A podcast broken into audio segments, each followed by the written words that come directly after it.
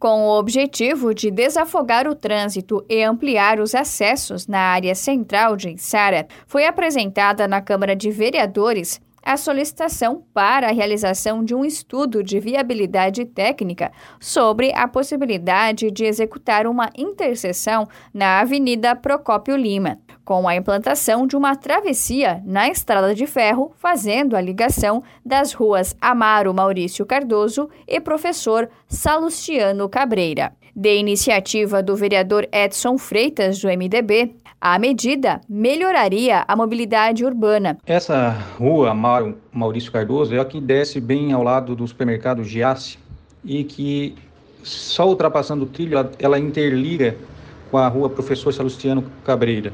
As duas principais ruas de acesso e de saída da cidade, que é a rua Marcos Rovares e a rua Vitória, nos horários de pico, elas estão congestionadas. Então é, é preciso que o Poder Executivo se antene e trabalhe no sentido de fazer uma alteração no trânsito municipal para melhorar, melhorar a mobilidade do nosso município. Içara é a cidade que mais cresce e se desenvolve aqui na região e a quantidade de veículos e pedestres tem aumentado de uma forma exponencial. Para ter uma noção, é, eu extraí do site do Detran é, em janeiro de 2022, então nesse ano, só tem registrado em SAR 49.274 placas, se nós contarmos todos os tipos de veículos automotores registrados. Então, é quase um veículo por habitante. Imagina as pessoas de outros municípios que transitam pela nossa cidade.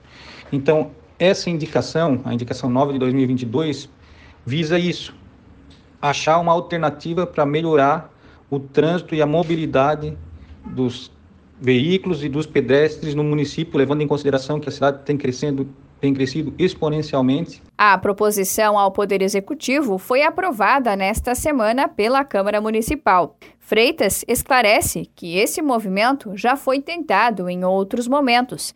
Entretanto, o assunto não avançou e é preciso ser retomado. Essa obra é muito importante para o município mas para que ela venha se realizar, tem que ter a sensibilidade e a força de vontade do Poder Executivo e também a força de vontade da Ferrovia Teresa Cristina, porque a, a intersecção da rua vai passar pela ferrovia. Então é uma conversa que tem que ser feita com o chefe do Poder Executivo e com a Ferrovia Teresa Cristina sobre essa possibilidade. Eu sei, sou conhecedor de que em outros períodos da nossa história foi tentado fazer algo semelhante e que a ferrovia se mostrou um pouco resistente. Mas eu penso que essa conversa tem que ser iniciada, retomada, para que Sara venha colher os frutos dessa alteração. Repórter Dayana Carvalho.